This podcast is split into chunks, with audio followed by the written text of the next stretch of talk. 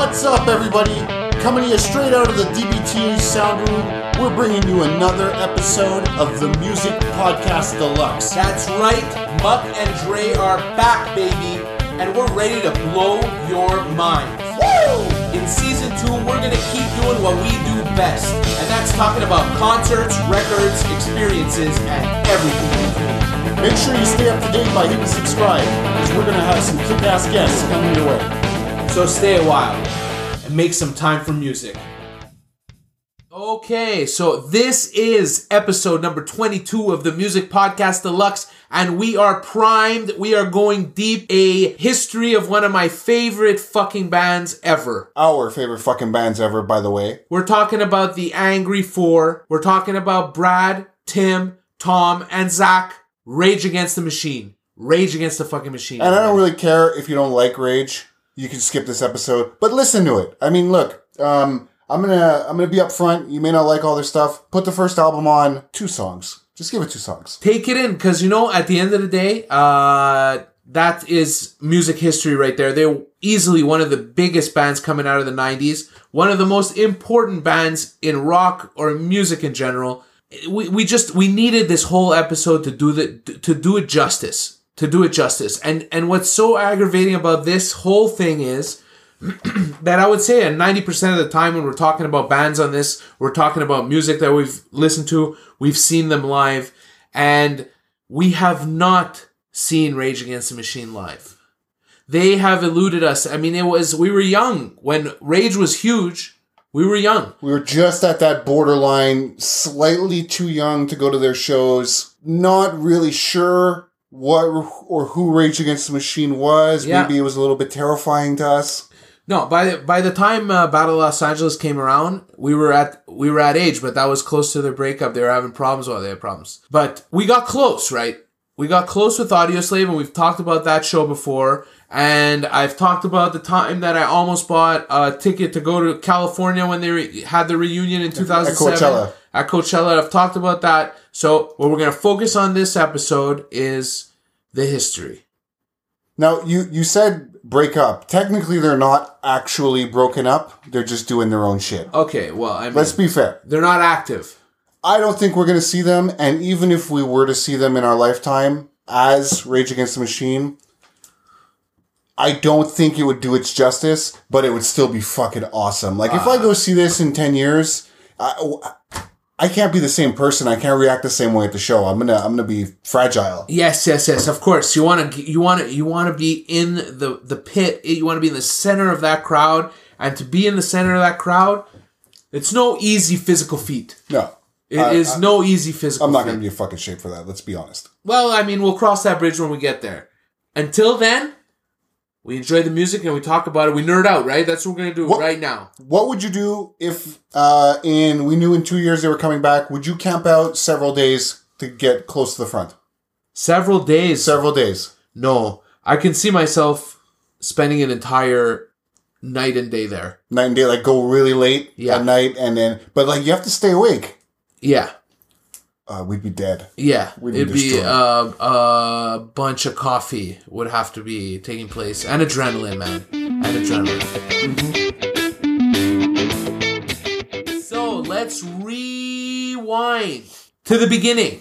Now, this kind, of, you know, long story short, things started when uh, Tom and Brad, guitarist and drummer, Brad Wilk, Tom Morello, first got together. They each had their own thing happening. Actually, I listened to this really interesting podcast. If you guys like Rage Against the Machine, this guy's hilarious. His name's uh, Dean Delray. Uh, his podcast is called Let There Be Talk, episode 419. He's got Brad Wilk on there for two and a half hours. You guys should check that out. Uh, really interesting interview. Uh, what stood out to me in, the, in that particular interview was Brad was talking about how uh, he was working it before Rage Against the Machine and what he was up to at that point.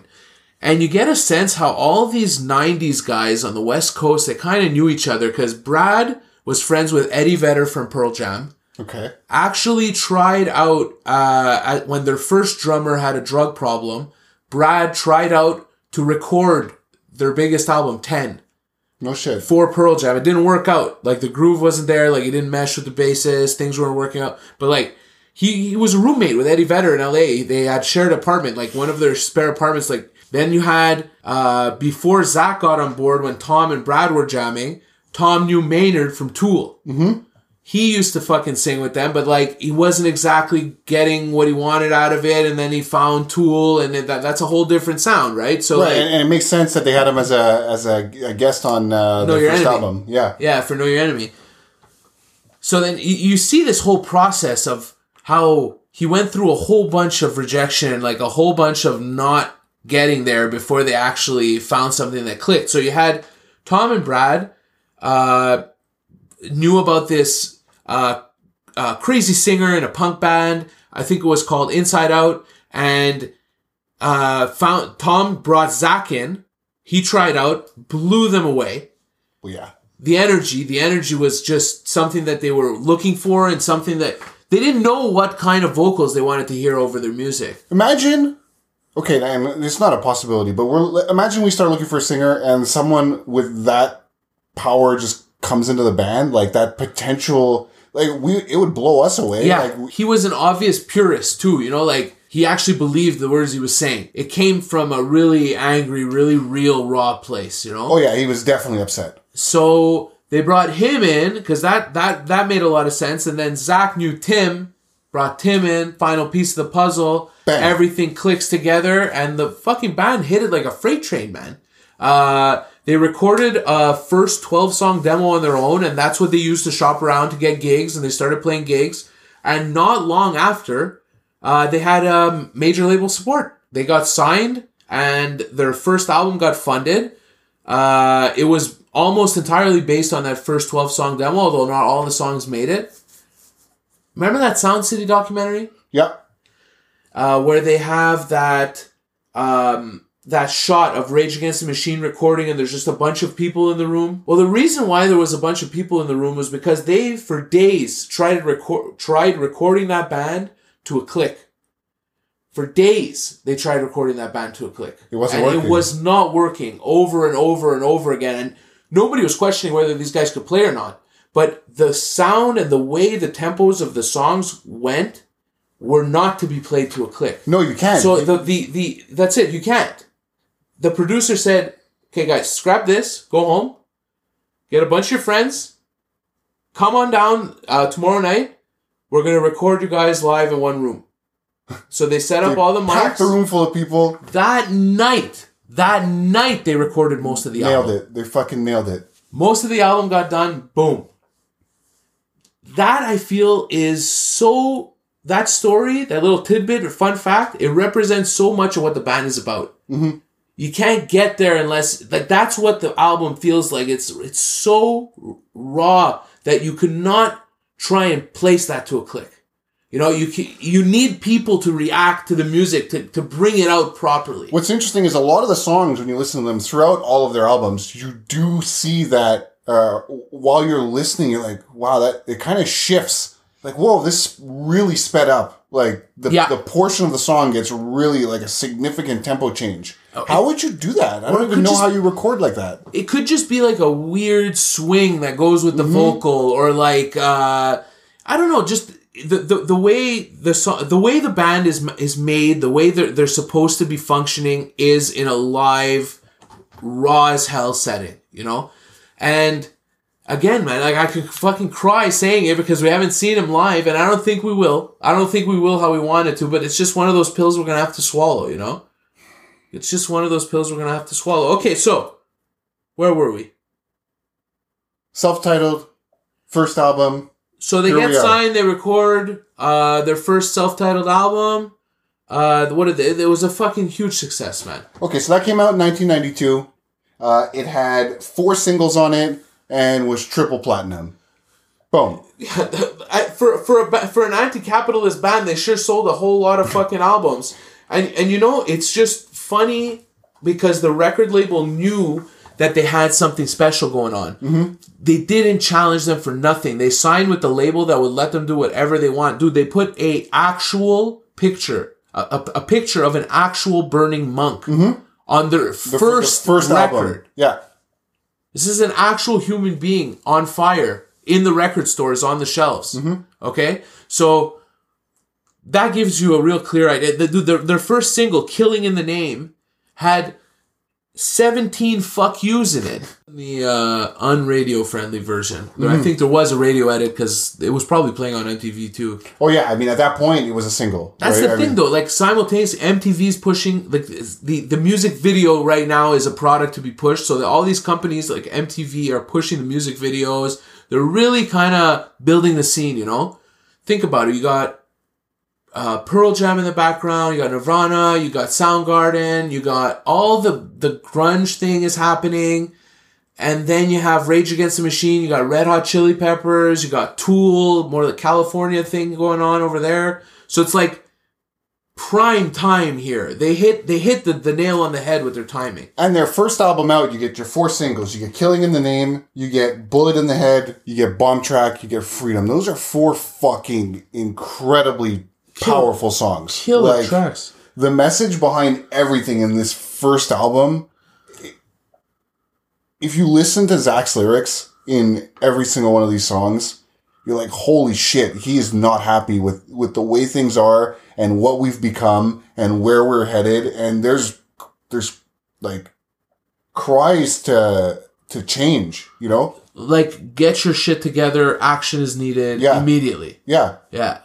It's time to We're bar- it's time to get together here. Like It- we're a something happen. barbaric society. Look at what we're fucking doing. it's a political message that is it speaks very much to the recent rise of commercialism you know like there's all kinds of protest songs from the 60s and 70s but rage against the machine really focuses on excess on how much more we use than we actually need this is these are prime like a very fundamental messages in, in a lot of their songs mm-hmm. and they would almost always support like the most socialist movement happening And I think even today, listening back to like the entire catalog of Rage, it's still relevant. We're still in a really dirty political society. Look at what the United States are going through right now. You're hearing the president of the United States say things that have never been said before in front of the people. Like, yeah, it's a weird time, man. It's It- a it's a, we live in a weird time. Yeah, I know. It's it, you're, you're absolutely right, man.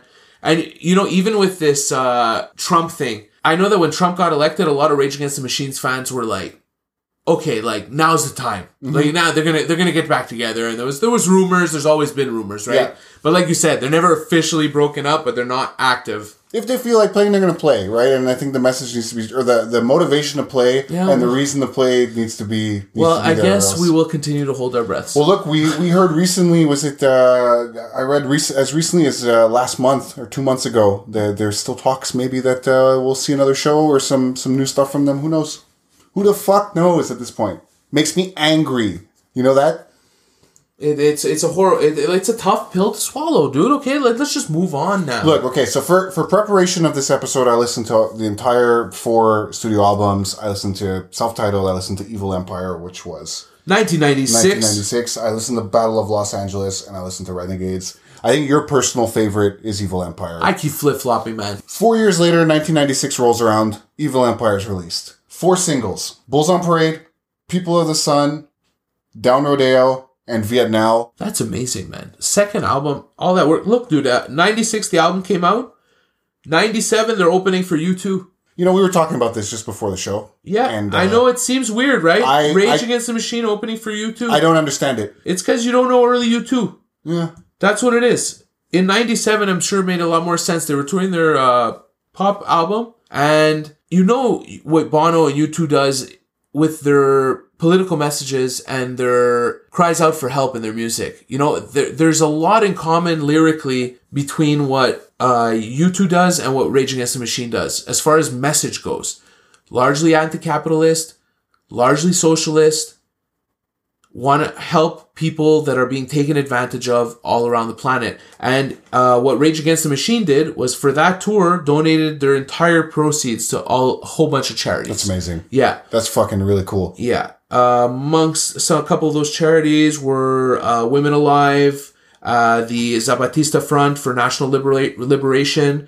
Uh, so I mean, good for fucking them, man. They took that spot with U2, and U2 is a respected band. You know what I mean? Like, I know that they've had guys like Interpol and Muse open up for them. They, they're they're just they're a, they're a band that can basically have whatever opener they want. I, I, I understand that. I understand that. They have a lot of influence in the music community. They-. You, they're going to call on a band and you're not going to turn that up. You gotta Why go would you for it, pass up that opportunity? You gotta go for What it. I'm saying is, you have stuff, okay, and that was just after Evil Empire releases. Yeah. right, about a year later. People of the Sun, Down Rodeo, Vietnam, Roll Right, stuff from their first album, Killing in the Name. You're playing this on the stage before U2. You would think that it's a completely different, know, different set like- of people going to that show. It's like Vietnam going into like uh, with or without you, or where the streets have no name. yeah, like I know, man. Look, but you know, the a a lot of those uh, calm, cool, kind of melodic songs that U2 is spitting is are they're they're about pain and and and and, and dying and war and and all that stuff. That that same stuff, you know. So I I bet there. I bet there were a few people in the audience that were completely floored by the opening act. they didn't know who Rage Against the Machine were, and they were like, "Well, dude, look, if I went, if I did not know who Rage Against the Machine was today, and I put them on for the first time, I would be, Yeah. I'd, I'd be like, what the fuck is this? You know? yeah, yeah. And and to that effect, I believe it has a large influence on the music we play every day, uh, from the note patterns to some of the, Oh, the yeah, grooves that we like all to the play. time. And I mean, I would see us in the future maybe trying to cover a couple songs just to play them. They're so fucking fun. Yeah, yeah, we're gonna get to that. We're gonna get to that this summer. It is on the uh, DBTH uh, checklist. Cover a whole bunch of Rage Against the Put it on, dude. Ninety-seven. Rage Against the Machine also headlines their own, their own tour where Wu Tang Clan is opening up. Imagine that shit. They had some problems with them. I, I, I couldn't get much more uh, information than that uh, Wu Tang was having some problems with the police and they had to get them to, uh, replaced on the lineup. And who do they replace them with? But The Roots. Can you imagine seeing a Rage Against the Machine The Roots concert? Yeah, I can actually. Oh man, would that I be can. fucking perfect? Especially when it happened, we were like right at the right time. It, we were at the right age. perfect. You know, Yeah. would have been just perfect. So we then mosey along to uh, 1999's The Battle of Los Angeles. Another four singles. Is this a personal favorite for you?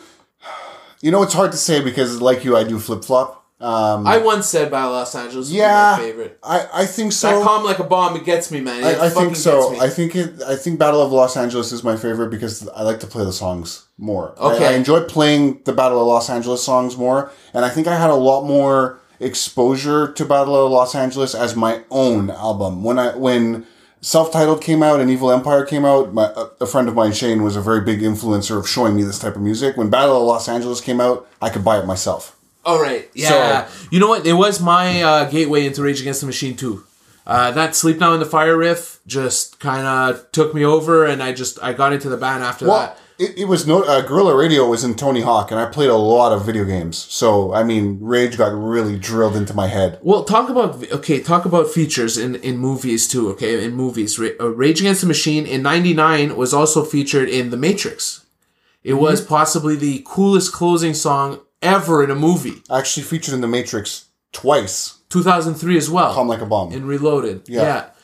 But th- where he's flying away there uh, to wake up, Mm-hmm. oh man, that's fucking perfect. you check out our soundtrack episode. We talk about a whole bunch of cool shit like that too. Absolutely. Uh, they also had No Shelter, which was specifically for Godzilla, and That- we tried to play that a couple uh, what, a couple weeks ago. That's- fun as hell. So, Battle of Los Angeles. So, qu- shortly after the Battle of Los Angeles was released, uh, they, or along with, they recorded the video for Sleep Now in the Fire. I mentioned the song before, but the video itself uh, was pretty special because they got Michael Moore to direct it. Uh, Michael Moore from Roger and Me and all those uh, anti-American movies. I shouldn't say anti-American, but anti-capitalist movies. They got him to direct the video. And what they did was they went down to the New York Stock Exchange on Wall Street, set up, and started recording a video. They got people coming, and there was like a little bit of a riot that went down. And the New York Stock Exchange, as a consequence, had to close. They shut down the New York Stock Exchange. They actually shut down the New York Stock Exchange, and that was the video for Sleep Now in the Fire. you see them getting arrested and getting taken away at the end. they're they're no strangers to the law. No, no, they they, They've uh, they, pushed their limits. That's They're for sure. notorious for, for many of their shows for inciting riots. They they played the National Democratic Convention, and that ended in, in violence, in riots. Yes. After and- the show. Yes, Yeah. and then uh, the Republic National Convention they tried to, and they got shut down. So after um, at, at, later on in the evening, they went and had just like a party at one at uh, a plaza somewhere, and they had a huge fucking show there. Sick. Yeah, but uh, they definitely are uh, riot bringers. Well, there was the uh, event at the MTV Awards as well when they were nominated for um, Rock Music Video of the Year, and they were going up against uh, Limp Bizkit's Nookie, and Nookie won. Uh, Tim Commerford apparently completely unplanned. Uh, he actually turned to his band right before he uh, he went on and did this because he said, "I'm going on stage." And they looked at him and he said that that's not a good I- that's not a good idea. And then he proceeded to climb over this the chairs, like actually stepped on the, the heads of the chairs, uh, and made his way to the stage in flip flops. I'll have you know, in flip flops, got onto the stage while Fred Durst was accepting the award and climbed this kind of sculpture structure they had on stage. Scaffolding It was like a scaffolding, but they kind of made it into you know it was their stage design, like a backdrop. And he was like swaying it back and forth and he would just wouldn't come down and there was a whole bunch of security trying to get him down. Uh, the band tried to get onto stage. They got stopped. And because it's a live event they actually had to come they went they cut the commercial obviously to try and like you know clean this up but when they came back they had to come back on another part of the stage so that you couldn't see because he couldn't get wouldn't come down They could get him down. They didn't want to hurt him, right? They didn't want to like grab him, and throw him off, or whatever. Well, yeah, the last thing they needed was him to fall off, and then there's this like death or serious injury at the MTV Awards. Anyway, so you have a history of this kind of behavior. Th- th- This is kind of what the band embodied, you know?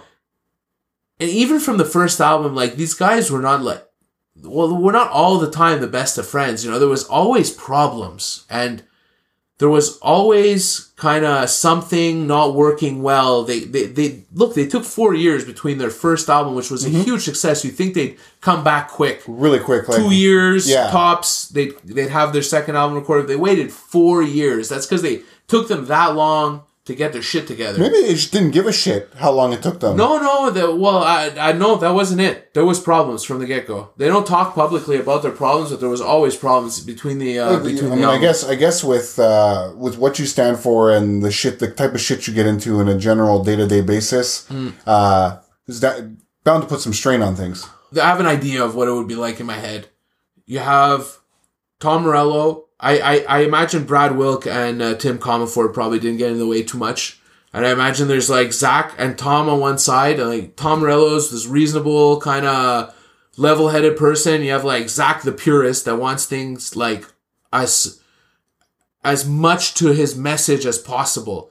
How are you like selling uh, millions of records and preaching anti-capitalism for more than three or four albums? Yeah, You know, like how long can you go on with that message before to a purist? For me, I'm like, man, the music's there. You're still inciting that that that feeling in your audience, you know, and the the message the message we already mentioned is like as true as ever. So even if you're getting a payday out of it, I don't see it as being a sellout really. But for somebody like Zack, that kind of thing would be a sellout. Like that's why you're not going to see it a burns them a little bit. It's yeah. like a- you know, that, that's why you're not going to see a Rage Against the Machine back in action, full force, new album out. the grinder. They're not going to go through the grinder. I don't They're know. gonna- I don't know, man. I don't know what it would take. I don't know. I feel like it would take a special situation. You would think you would think the current American situation would be enough to bring them out of retirement. I would have bet on I, it, man. I would say that they're doing their own thing now with Prophets of Rage, Yeah. and uh, that's going to go on for a little bit. Um, that's tiding them I mean, over. they're- they're that's not helping coming- our cause. They were just in town for Rockfest, so Yeah, yeah, they're doing their they're thing, doing man. their thing. And uh, yeah, the story goes on, man. At least Well- we had our Audioslave concert, man. At Look- least we had our Audioslave. As amazing as it was to see in some form or another Audio Slave Prophets of Rage, you know, uh, it doesn't. I, I can't. I can't. I can't compare it. I didn't buy a ticket, man. I can't bring myself to go. Talk about the music a little bit. Do we want to talk a little bit about uh, the signature Tom Morello guitar sound? We can talk about whatever the hell we want. So why don't talk about it? I, I am right now. I'm trying to incite conversation with you. Yeah, but you, you, you, you we assume I know what you're talking about, but the mic doesn't. Wait, okay, listen. he's very so Tom Morello as Rage Against the Machine's guitarist is very unique in the sense that he's very creative. He doesn't like to do the same things over and over again. For example, why use a thin- synthesizer if you could just make your guitar sound like one by jamming the mic jack into the strings? There's that. And then there's like, why have a DJ in the band when I can scratch on my own? Mm-hmm. You know, when he uh, he does that um, where he goes from one pickup to another Yep.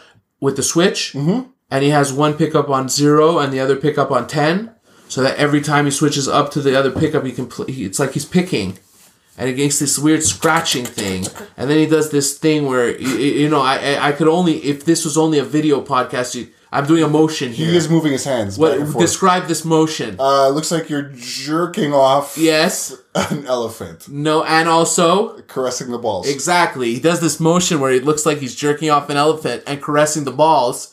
And what he's doing is he's uh, going up and down the fretboard and then ramming on the strings with his hand, kind of just scraping them back and forth, making like a DJ scratch sound. yeah, it's fucking amazing. It's it's definitely unique, and I, I know nobody's even tried to do that post Tom Morello. No, and you know, even even with his pedal setups, he, he's always had this crazy shit. Like uh, how he uses the wah isn't like you would traditionally use a wah. You, like he would put the wah in with all that crazy picking. The guy's a fucking genius. Man. He he is. Long story short, he's incredibly a fucking talented. genius. He's incredibly talented, and I think I love that the most about the band. Just like I feel like he just like picked up a guitar and learned the guitar in its entirety, and then he looked at it and was like, "How could I fuck this thing up now? Like, how could I play it all fucked up? Like, I learned it all too well now, and Yeah. I'm bored. How do we change How the this? fuck? How do I fuck it up now?"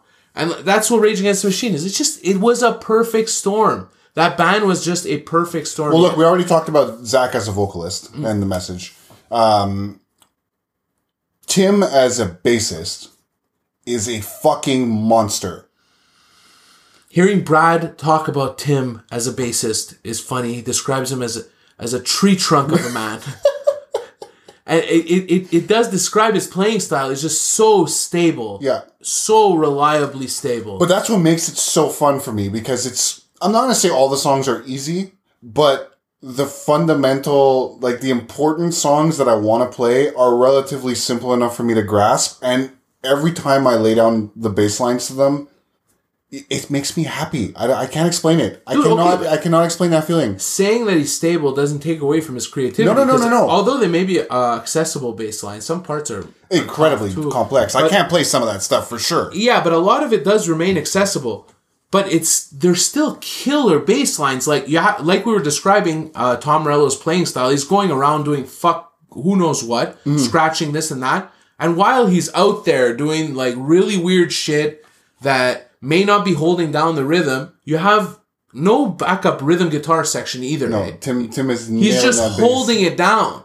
He's holding it down with that fucking riff. It just makes so much sense. You see this from every Rage Against Machine song. That's why we could be general now. Yeah. Because these elements are in across the board. across all albums and Yeah. even like I said earlier on in, in the music we play, you know, the simple like chords on the bass when you wouldn't expect a chord to be played or like Yeah. uh, an open note and then you would play a chord. Oh yeah, it's, he keeps it it. interesting, right? It just it, it comes in so strong as a um, as a bass line that like when I pair it with synth and shit, like when when we played the like that funkier song that we had, I, I used that kind of technique on it, and it just it adds so much to the Oh song. yeah, he's inspired. Even Brad Wilk, uh, I'll, I'll listen to his I'll listen to his drums before a jam often, and I find that he has that right amount of rock and funk. It's it's it's like almost funky. It's kind of like it's got a swing to it. There's like a there, there's a very much um groovy element to how he plays drums. A lot of open hi hat. He can really lay it in there, and I, I take that to our jam sessions. You know, mm-hmm. like I try at least. It's fun. If I could be any drummer, I'd love to be Brad Wilk. You know, like he's just one of those solid fucking drummers. Or Jon Theodore. Yeah, I love Jon Theodore too. Or Dave Grohl. Dave Grohl sings now. That's true. Dave Grohl from Queens of the Stone Age. Yeah. Yeah, definitely. And the list of great drummers go on, but that's for another podcast episode. Yeah, definitely, right? definitely. You know what? This was drummers. fun, man. What I really liked that we, we didn't mention Renegades. At all. No. because it's not a real album. What it is, it ha- it does have at least two singles on it. It has two original songs. The, the format of this episode was great, dude. We got to talk a little bit about the chronology and a little bit about the albums how they came out and what was going on at that time period. And then we got to just shoot the shit about one of my favorite bands of all time. What was really cool is when we decided to do this was just before Record Store Day hit, and uh, you know we we were really on the fence about going out there and and like doing the grind, doing the Record Store Day grind. And I know it's been a little bit of time that's passed since Record Record Store Day in April, but um, you know, we we had the show and uh, we did get really busy, and we're trying to catch back up now. So uh, I think now's a good enough time than ever as to talk about you know our record store day purchase. Well, I mean, the the reason why it's so relevant to this episode, and I felt like we should wait for this episode to to to talk about it, is that Rage Against the Machine released a record store day special of their uh, concert at the National Democratic Convention in 2000 uh, MTV was supposed to be broadcasting that that one hour special concert to kind of uh, bring attention to young people going out to vote, like a kind of vote or die type uh, type campaign. But MTV couldn't guarantee a slot because they were having problems getting permits from the uh, city to allow it. So what happened was air quotes for that. They were having problems with permits. that's the uh, yeah that's the um, the rated G version. I'm sure that they just were trying to block them. But anyways, so what happened was some of the protest groups had a one hour time slot uh, to kind of campaign and to do their thing there, uh, to give a speech or whatever, and they gave their time slot to Rage Against the Machine so that they can come and perform uh, to protest that's the uh, yeah. So they got their one hour. Uh, the and we got our fucking LP on Record Store Day of that set. Yeah, so that was uh, the, at the DNC. That was at the DNC. They also have a couple other live albums, but those weren't record store day releases. That's right. They have The, they the have a few, the live at the Grand Olympia, which was really cool. and there's at least two DVDs, two D- live DVDs too. One from Mexico and one from LA. Yeah, So- at Olympia. So what else did you pick up for Record Store Day? I mean, since we were talking about it, I mean, this was the really the first time we went out there and, and did the grind. I didn't really necessarily enjoy it, but we had a fun day. It was a good day. It was a good day, man. When the fuck else do we get up uh, that early on a weekend? We were at the s at the I shop at nine o'clock. I get up pretty early for the dog. Yeah, maybe roll out of bed. But Yeah. we were out there doing our fucking thing, Nine waiting o'clock in sharp. lines, fighting the crowds, dude. I was elbowing kids. There was a little girl, I elbowed her in the head, you know, just to get my rage, man. You gotta get away from my rage. You were savage. I was a savage. I was a savage. I got my way in there and we got our fucking Rage Against the Machine. So uh, that that's not all you got. You want me to go through my list? I got Prince, Yeah. uh, the 1999 special release, record store day release. I got a Notorious B.I.G. Juicy single on clear smoky vinyl, which was That really, was really cool. nice. I like that. I like that. Yeah, that was really cool. Uh, I picked up a whole bunch of other stuff, but it wasn't record store day. Yeah, well, I'm gonna skip that too. yeah. So. What'd you pick up, man? Uh, the, Remind us. the Doors. Let's Yeah. feed ice cream to the rats. It's like Oh, a live yeah. live release. It was really cool. The only thing that disappoints me about it is the tape runs out on uh, on one of the tracks on side two, so you don't get the whole side two or the the whole second show. Uh, what they did is they had like two shows recorded, and side A is the show one, and side B is show two. It sucks, but it adds a little quirky kind of collectible uh, feel to the the whole record. No, that Yep. it's cut. Yeah, Yep, I picked up also. I picked up the Stooges, which was a re remaster re release. That's a solid album. I was looking for that for a really long time. Um, I kept asking asking Steve every time he went to Lane's Ketziff to uh, to check and see if they had a copy, but that was a record store day release. it was a re release. Yeah, for Record Store Day. Uh, then I picked up the uh, Les Colocs, which is a French French Canadian band uh, from from Quebec. the orange one, eh? The orange one. I got. Uh, they had the two. I think they had a clear and a color. That's limited. It's nice. Yeah, I went for the orange. I don't know why I picked it up, but uh, It was a huge item in Montreal, man. look, I walked in, it was there. I said no, and I was like, you know, Yeah. I don't want to, I don't want to miss up on it. So I had a little FOMO, but why not?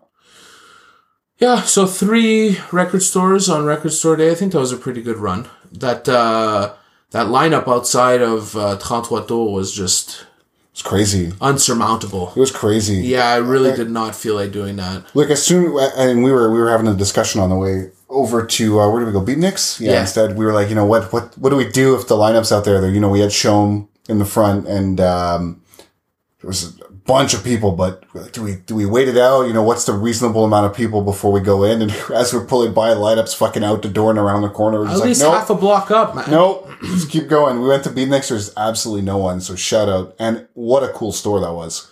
Honestly, uh, no, there, there was not nobody in the store. It was fucking busy still, if you remember. Beatniks was busy. I got beat out on my Nas. Yeah. Somebody stole my fucking Nas. That was my Nas. Look, we didn't have to wait in a fucking three and a half block line. Yeah, at least I didn't have to elbow little girls. You know, at least it wasn't that. But like, still, one of the coolest shops I ever been to in the city. Uh, great selection of jazz. Great selection of funk.